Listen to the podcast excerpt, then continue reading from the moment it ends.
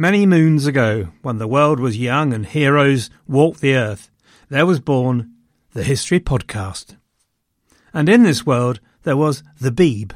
There was Lars Brownworth and a bloke called Mike Duncan, and we heard Mike and knew he was good. And so was spawned a new generation, wherein I was inspired by Robin Pearson, who picked up the mantle of the Roman Empire in Byzantium Robin, I'm glad to say, is still going strong, is still producing magnificent history and entertainment, and here is a message from him. Hello, everyone. This is Robin Pearson from the History of Byzantium podcast. It seems like you enjoy your history recounted to you by an erudite, funny Englishman. Well, I am also an Englishman. And if you like a bit of Roman history, then come join me for a thousand year epic of incredible highs and devastating lows. Check out the history of Byzantium wherever you get your podcasts, or go to thehistoryofbyzantium.com. For now, back to David.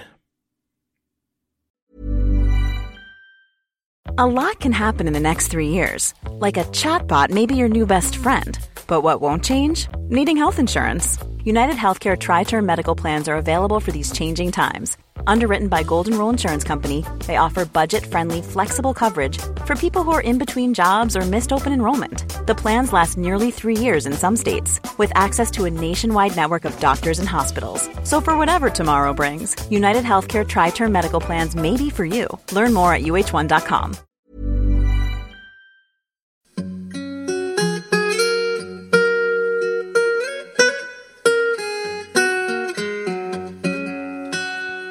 Hello, everyone, and welcome to the History of England, episode 199 The New Men.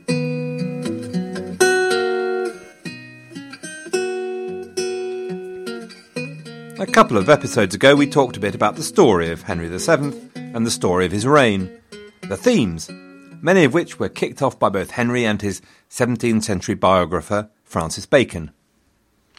As we discussed, there's plenty of debate now about Henry. Was he really the man that steadied the ship?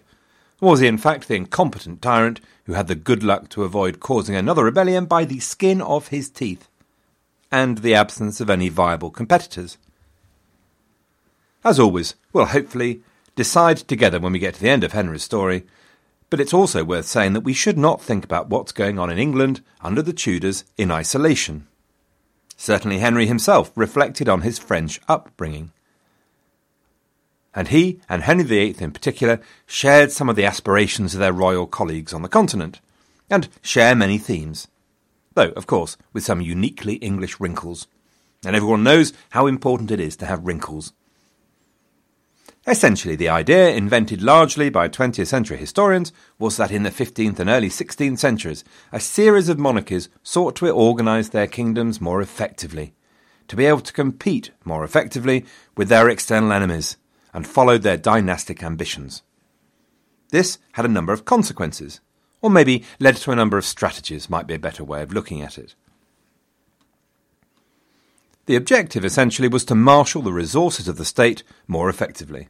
That meant more direct control, first of all, and that meant limiting the power of the feudal aristocracy so you didn't need to work through them all the time. Now, the old idea that the barons were simply out to filch power from the king at the earliest opportunity has been banished to the outer darkness of historical thought for some time, in place of an understanding that the nobility was in fact the natural partner of the medieval monarch.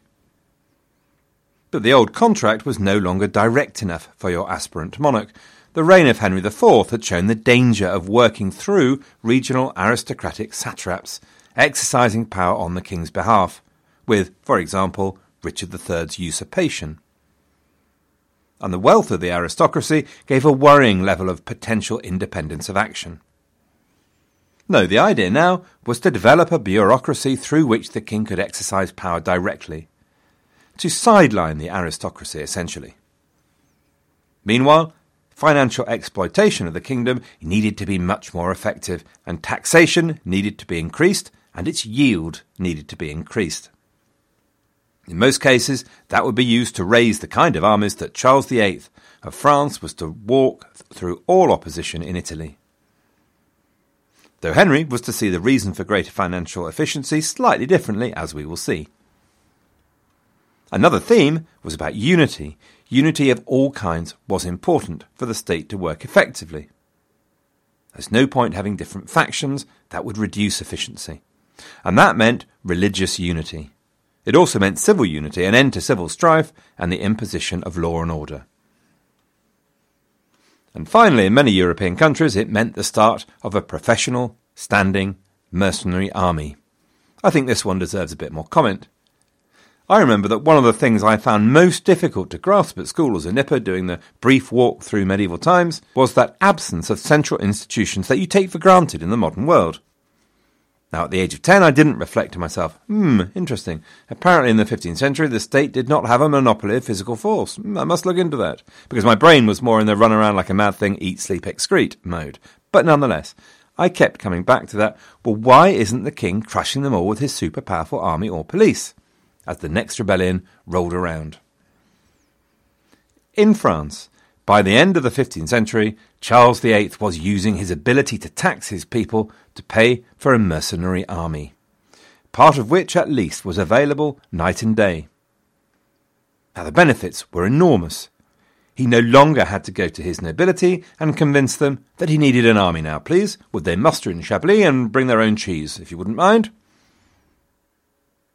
His army was a professional army. It was trained and ready to fight wherever and whenever he needed it. Its quality was higher. But armies were extremely expensive, and that was a driver for the need for greater taxation, which in turn drove a greater bureaucracy needed to collect it. The relationship between king and aristocracy also began to change. So much of what we hear about in the history of, say, Henry VIII is about court politics. Because more than ever, the court begins to be the centre, not just of politics, but also patronage. The nobility became ever more and more dependent on their prince for jobs and offices to survive and prosper. That's not entirely new, but it gets much more intense. So, as I say, while we English like to think we are different, are subtle and sensitive people, capable, for example, like no others, of appreciating the delights and functions of a doily, it is perfectly possible to look at the England of Henry VII as fitting into this general trend around Europe. Yes, England was just another part of Europe. However, there were some differences which are significant. One of these is the requirement for English kings to live of their own, which I may have mentioned just once too often now, but forgive me, it's important. This, in turn, came from the temporary weakness of monarchs who had usurped the throne and needed to establish their legitimacy. So, Henry IV had removed Richard II, as you will no doubt remember, from 1399. And once everyone had breathed a sigh of grateful relief, they started getting all stressy and whiny that killing kings was a bad thing, capital B, capital T. As a general rule, the general public has a very short memory when it comes to its own shortcomings, and a very long one as regards its political leaders' shortcomings. So, desperate for acceptance in the school ground of English politics, Henry IV made a promise to live of his own, to live off the income of his own personal crown lands, and never to tax his people unless external wars demanded it. And this was one reason why he was so much more fit to rule than the poey old Richard II, was his claim. This was a short term political slogan. You know, just like political parties put in their manifesto, then quietly drop at the first opportunity once they're in government. Foolishly, English kings allowed parliaments to develop this from this political slogan into a constitutional principle. It was an albatross around the necks of English kings, which, despite their prayers, would never, from their necks so free, drop like lead into the sea. Put this together with the principle that taxation proceeds from the consent of the people in Parliament, and this drives the way Henry tries to raise money. Despite all the tyrannical exactions he makes, he never succeeds, or even tries actually, in making regular taxation part of his income, in the way that routinely happens under Charles VIII over the Channel. Then, furthermore, is the position of the king in law. And here we should have a brief discussion about Roman law. As you will understand, the laws of Theodosius and the Justinian Code were known and used at differing levels throughout Europe. In Italy, for example, in many ways they formed the basis of their legal codes and practices. In areas Germanic, like England, there appears to be an influence from Roman law, but it's slight. Here in England, it's common and customary law which holds sway. By the 15th century, the interest of the humanists in all matters classical increased the access to knowledge and texts. Rulers seized on the advantages to them inherent in Roman law, because there were some quite interesting ones to your budding tyrant. One is about process. Roman law advances an inquisitorial system rather than the adversarial jury led system of common law. I do not want to be overly cynical about this because it is absolutely to be believed that basically all medieval kings very sincerely believed that delivering good justice was their responsibility, the king's peace. But you can also see that trial by peers was both complicated and not an easy system to manipulate if you wanted to rid yourself of a political aristocratic opponent. So there's a question of process. But principally, the thing that got them really excited is the phrase princeps legibus solutus est, used by a Roman jurist, which means the sovereign is not bound by the law. The sovereign is not bound by the law, which got everyone really excited. In much, though not all, of continental Europe, monarchs were able to present themselves as above the law. They were the law. This is not the case in England, where the principle was clear and reinforced that the king was bound by the law. So, Henry VII faced some challenges his colleagues over the water did not.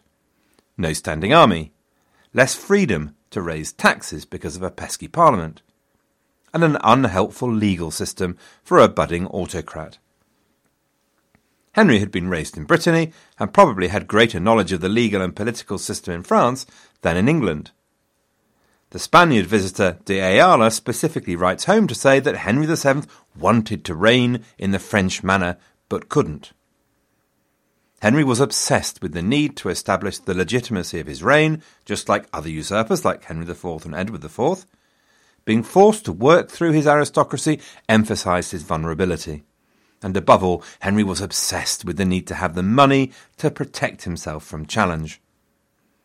All of these led in exactly the same direction. They led to a closely controlled bureaucracy that Henry could trust and rely on and control.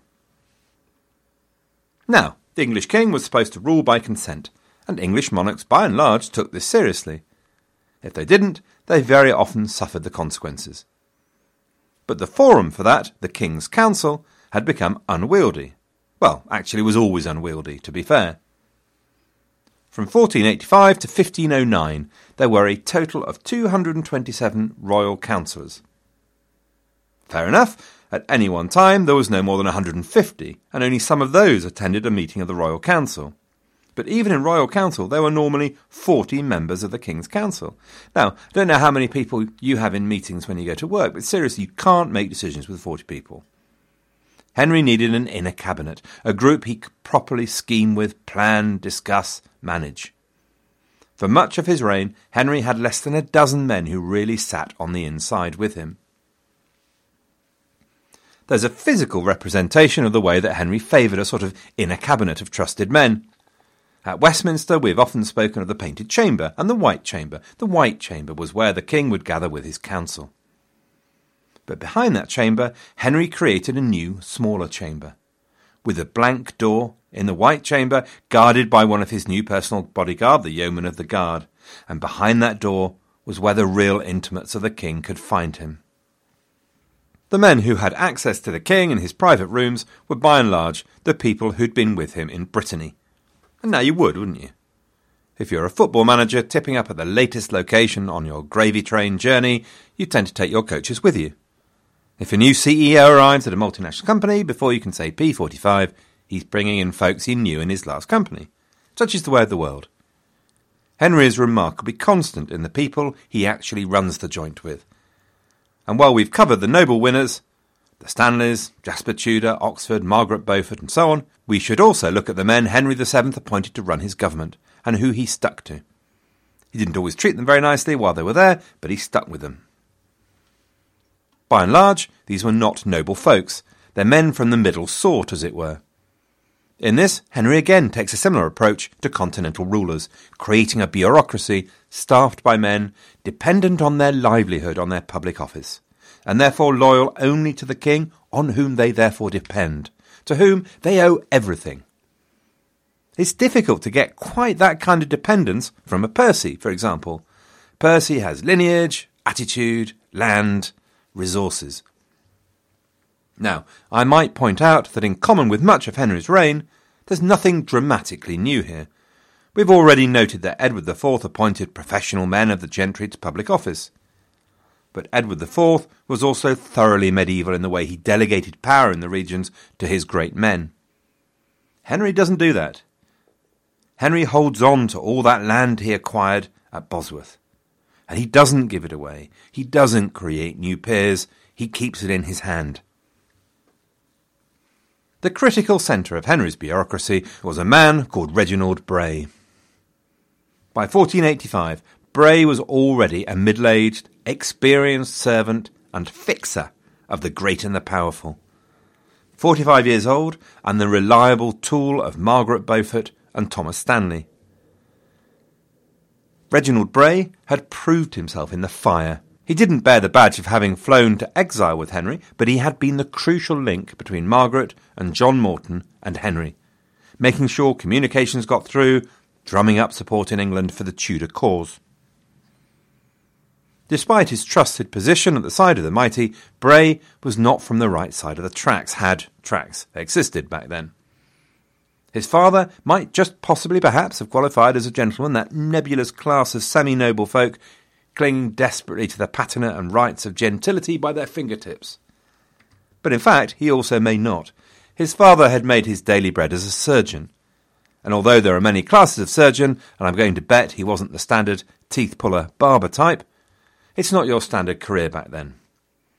Now, Polydore Vergil described Reginald Bray as father of his country, a man of gravity, and I've no doubt he was. But he was also, as the London Chronicle described him, as plain and rough in speech. Here is a man with no known cultural interests, though he managed building projects, to be fair. It's often difficult to know, actually, but in this case, you suspect that this was purely a man of business. Oddly, if you looked at his list of offices, you probably wouldn't know what you were dealing with. He was Chancellor of the Duchy of Lancaster, and that was pretty much it. He didn't even become a Knight of the Garter until 1502. As we've said, making you a Knight of the Garter was how Henry liked to reward his trusted folk, rather than creating expensive peerages, of which Henry was not fond. Not fond at all. So Bray was an organiser, a fixer, a straightforward, effective doer, and a master of the arcane financial arts. He produced money for Henry, and he got things done. The Duchy of Lancaster turned a handy profit all the way through to his death. So his influence and authority came not from the office he held, but from his proximity to the king, his personal efficiency, his loyalty. He was the king's man. If there's one thing that marked Bray out as preeminent of all the king's servants, it's that Bray was one of the very few men who could speak directly to Henry, disagree with Henry, and contradict him. Now that was a vanishingly rare quality. There's never been a faster or easier way to start your weight loss journey than with PlushCare. PlushCare accepts most insurance plans and gives you online access to board-certified physicians who can prescribe FDA-approved weight loss medications like Wegovy and Zepbound for those who qualify Take charge of your health and speak with a board certified physician about a weight loss plan that's right for you. Get started today at plushcare.com slash weight loss. That's plushcare.com slash weight loss. Plushcare.com slash weight loss. And here's another. By 1500, Bray had become connected with the most infamous instrument of the king's power or tyranny, depending how you see it, the Council Learned, sometimes mixed up with the later Star Chamber which we'll come to at some episode in the future. Let us talk next of Richard Fox. Now, Richard Fox was not meant in the medieval worldview to be in any position of power. He was from a family of freemen who had worked their way up to own a manor by the time of his birth in 1447. The family had scraped enough and earned enough to send their sons to Cambridge, from where by 1484 Fox was a canon and lawyer, important enough to reach the notice of Richard III, since by 1485 he was in France with Henry VII.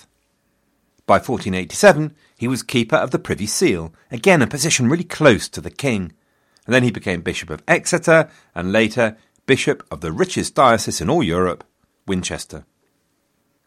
Fox was the king's diplomat. It was Fox that led all Henry's major negotiations Scotland, France, Spain, the Netherlands. And say anything you like about Henry, he was a great negotiator, and some of that credit must go to Fox. The Spanish ambassador, Carroz, would later remark that he was a fox indeed. Unlike Bray and all the others in the inner circle behind the private door, he was utterly loyal to the king. He stuck by his king in every turn of policy into the darkest days of Henry's obsession with nailing his nobility's feet to the floor through extortionate bonds and fines. So loyal was he that his own chaplain urged Thomas More not to trust him because, quote, For the Lord my master, to serve the king's turn, will not stick to agree to his own father's death. At which point we should mention Morton's fork. As I think I have mentioned, this is a technique which had stuck to John Morton due to Francis Bacon. But in fact, the super famous Erasmus ascribed the technique to Fox. And it does make more sense. Fox was around at the right time, later in the reign, while Morton had died in 1500. So, Morton's fork. There you are. Bishop Richard Fox has called you into his room at Westminster, and if you have a brain, you're terrified. You go in, sit down, and the gentle bishop explains that the king has need of money, and surely any loyal servant of the king would be pleased to provide a loan. Ah, you stammer, look at the way I live. I eat nothing but the poorest foods, such as oats. So as you can see, I'm too poor. At which point Fox leans forward and nails you. Ah, he says, admirable, a careful man. So, since you have been so thrifty and careful, I'm sure you'll have put some by. I'll put you down for two thousand pounds. Thanks for coming. So obviously you tell your mate about this. So when he comes, he's prepared.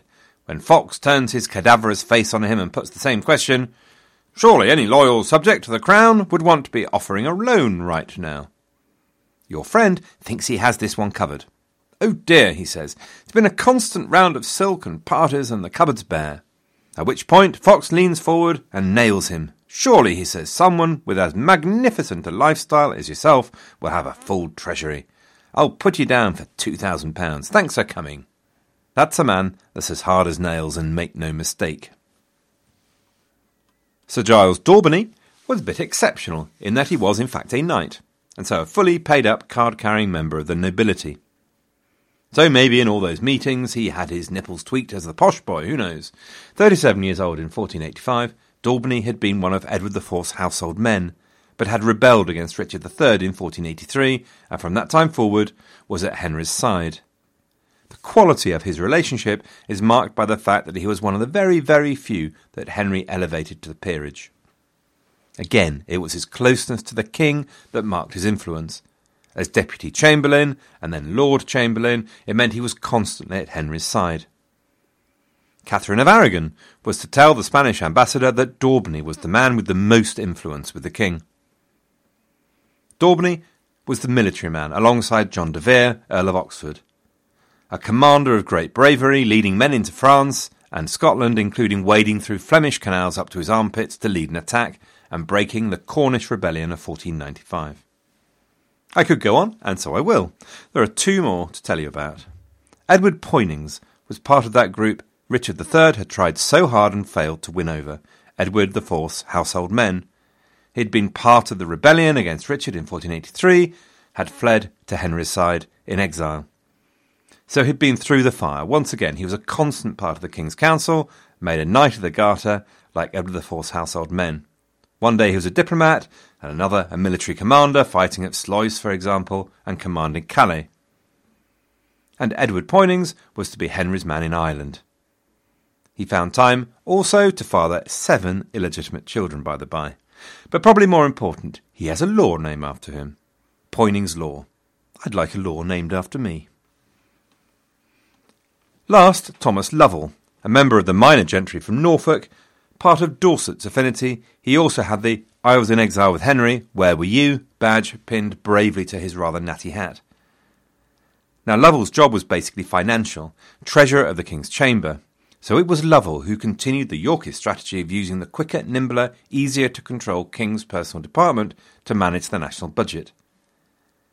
Lovell was there later in the reign to screw bonds and loans from the nobility. He was there on the council learned in law, on the King's Council in Star Chamber. He was behind the door. So that's enough about people. Reginald Bray, Thomas Lovell, Giles Daubeny, Edward Poynings, Richard Fox. These men joined De Vere and Jasper Tudor around the king behind the closed door. No one else came closer. Okay, so rather than continue with Henry, I am now going to do what I should have done a long, long time ago and talk just a little bit about printing. Now, you are probably thinking that you have heard about the story of printing and publishing so many times in your life, but seriously, I couldn't leave out this, could I? If not one of the inventions of all time, and indeed one that has given me a career. It would be churlish of me. So this week we'll talk about the invention and Gutenberg, next time about how printing spreads and how it's taken up in England. Now, it's well known that printing, in a sense, had been around for thousands of years in Asia in terms of woodcuts. And then in the 11th century, there's something remarkably close to printing from a chap called Pi Sheng, who used clay characters. And then in the 13th century, wooden characters, and even bronze characters in Korea. But for some reason, none of these attempts took off, possibly because clay and wood were simply too easily degraded, and so essentially just didn't work as well. And so it would be Europe where the mass printing technique was perfected. In the meantime, people kept writing books out by hand. And as you all know, as a result, books were fantastically expensive. Now, obviously, everything connected with price is hideously complicated from this far away, but let's say it cost close to one pound for a book, a handwritten book. A steal, you might say. Bring but the Net Book Agreement. But a labourer might earn £2 a year max. And I don't know about you, but I'm not going to spend half my annual salary on a handwritten Bernard Cornwell, however much I love reading about Uhtred. A few things struck me about Gutenberg and the invention story. Now, I have no connection with invention, so forget the naivety, but it all takes a long time years and years of hard work and graft by Gutenberg in his shed. Now, that's all right for us because we know he made it in the end. But he didn't know that at the time, and yet he kept going. Impressive to Jedi level. Second thought is that this is a traditional story of the inventor not coping very well with the commercial world and being chewed up and rather spat out by it. Now, fortunately, Gutenberg gets something out of it in the end, but nothing really in proportion to the value of his invention. And thirdly, it strikes me that the invention of printing is not just one invention, which is kind of the way I've always thought of it. There are a whole series of problems and challenges Gutenberg needed to solve. Well, that's probably normal, I suppose, for invention. But then there was the movable type problem, the materials involved, the actual pressing or printing, the paper, the ink. The amazing thing about the man we're going to talk about first was that he solved not just one, but many of these, though not all. Having said all of that, it was not just Gutenberg by himself. By the 1420s, wood block printing was common, copper plate engraving was common. As so often, Gutenberg also built on the shoulders of others. Let's start with the movable type thing. Now, I have been confused for, well, 51 years about the phrase movable type. I mean, I know what printing is and all, so I can kind of guess the outcome that is, lots of books. But what exactly does movable type mean? Does it jiggle about on the press or something? And so finally, I found out. It means having a typeface which you can reuse and reuse in different configurations, i.e., different books. It's this that will make the big difference. Now, you are probably all looking with horror at your generic MP3 player and calling me Mr. Thicky. But there we are. I never said I was a genius. Enter one of the most famous men in history, Johann Gutenberg, stage left. A German goldsmith from the city of Mainz, Gutenberg was for much of his life not a wealthy man, or indeed a particularly wealthy goldsmith. but he'd had enough money to hire a workshop, and there, like the traditional mad inventor, he laboured away, all through the 1430s and into the 1440s, for much of it actually at Strasbourg. He could make a wooden block to print with, that was fine. But it took absolutely ages to make a block for one page, and then when you inked it and used it, the thing was no longer usable. So Gutenberg turned to metal. And he also had the brainwave that he should cast individual letters. By the sound of things, there was no one eureka moment in all of this. In the words of Thomas Edison, it was 1% inspiration, 99% perspiration, bit by bit. By the 1470s, there would be a standard set of about 150 characters. For each, a die was cut, in which the soft metal type character was cast, and then finished off with a file by hand.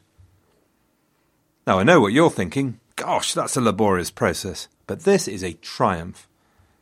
Previously, he'd been cutting out each individual letter, a process which took a good craftsman an entire day. Once again, the invention of printing was not just one problem, it was a whole load of connected ones which Gutenberg knocked over one by one. Lord knows how he stuck at it. Next up, ink. The inks used for writing by hand were not good enough for printing. They were water based, they smudged, and wouldn't spread uniformly.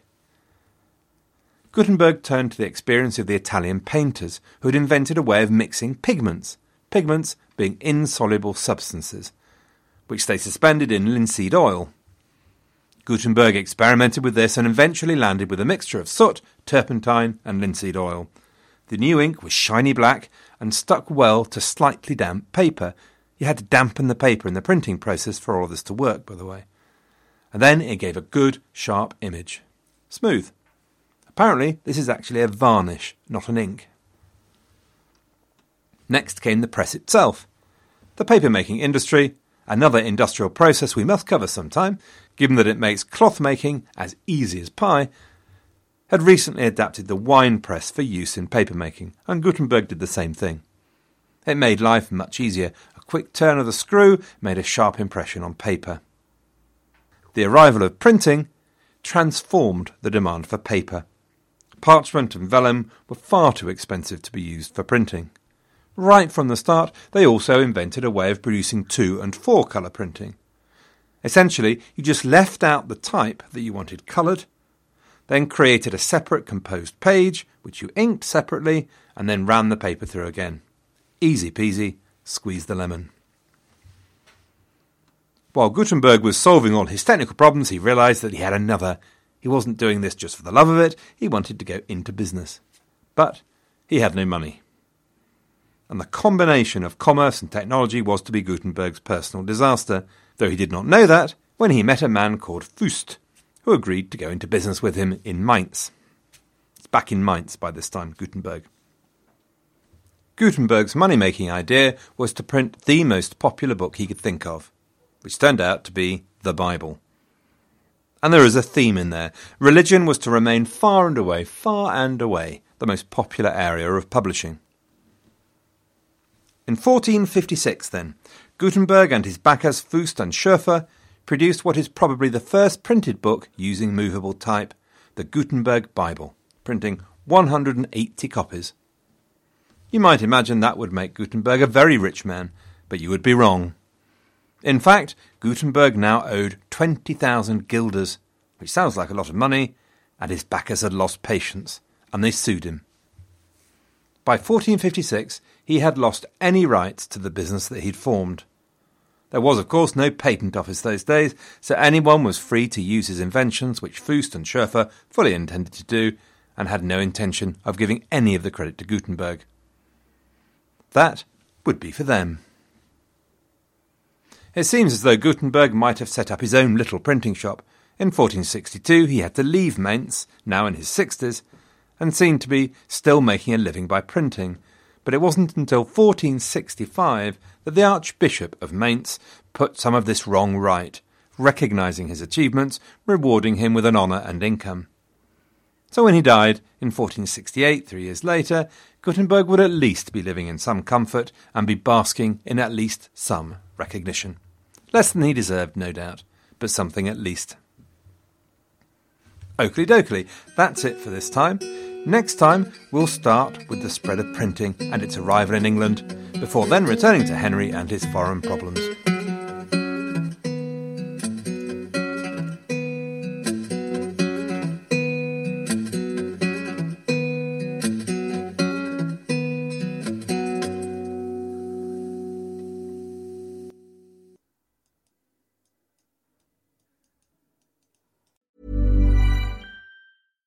Hi, I'm Daniel, founder of Pretty Litter. Cats and cat owners deserve better than any old fashioned litter. That's why I teamed up with scientists and veterinarians to create Pretty Litter. Its innovative crystal formula has superior odor control and weighs up to 80% less than clay litter. Pretty Litter even monitors health by changing colors to help detect early signs of potential illness. It's the world's smartest kitty litter. Go to prettylitter.com and use code ACAST for 20% off your first order and a free cat toy. Terms and conditions apply. See site for details. Mom deserves the best, and there's no better place to shop for Mother's Day than Whole Foods Market. They're your destination for unbeatable savings, from premium gifts to show-stopping flowers and irresistible desserts. Start by saving 33% with Prime on all body care and candles. Then get a 15-stem bunch of tulips for just $9.99 each with Prime. Round out Mom's menu with festive rosé, irresistible berry chantilly cake, and more special treats. Come celebrate Mother's Day at Whole Foods Market.